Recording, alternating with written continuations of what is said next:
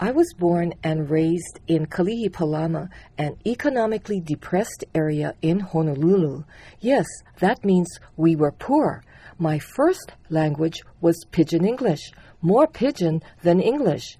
In those long ago days, the Pidgin people spoke was thicker, more wonderful, and somewhat different from today. We were made to feel ashamed if we spoke it. People valued American English spoken by haoles or Nahaole and by locals or Asians who talked like them. But Pidgin is our melting pot language. It's the language of our parents, grandparents, those who were here in the early plantation days. It's a language of belonging and good memories from earlier times. In honor of my parents and those I knew from days long ago, this is my Pidgin English report on diabetes.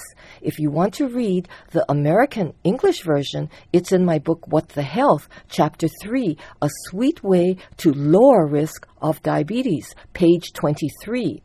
Kaden, one story stay in the New York Times that when say, if you like try for no get diabetes, better for eat all kind fruit, but no eat plenty fruit. The scientists when published one study in BMJ, and they went go say some fruit never have effect. The kind strawberry, orange, peach, plum, and apricot never do nothing. The kind fruit they went say for eat was grape, apple, and grapefruit. Blueberry stay the best kind.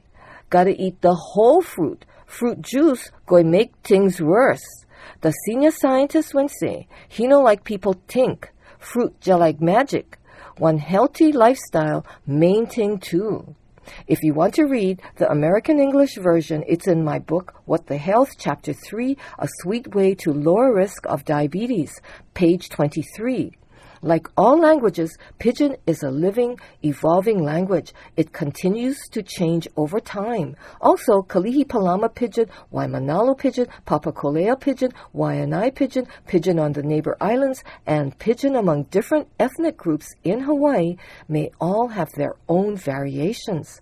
To get a copy of the book What the Health, go to lulu.com. That's L U L U.com. Net proceeds from the sale of What the Health and Dr. Shintani's The Peace Diet go to support the Hawaii Institute of Integrative Health, DBA Hawaii Health Foundation, a 501c3 nonprofit organization. One of its missions is to improve the health of the people of Hawaii and the world.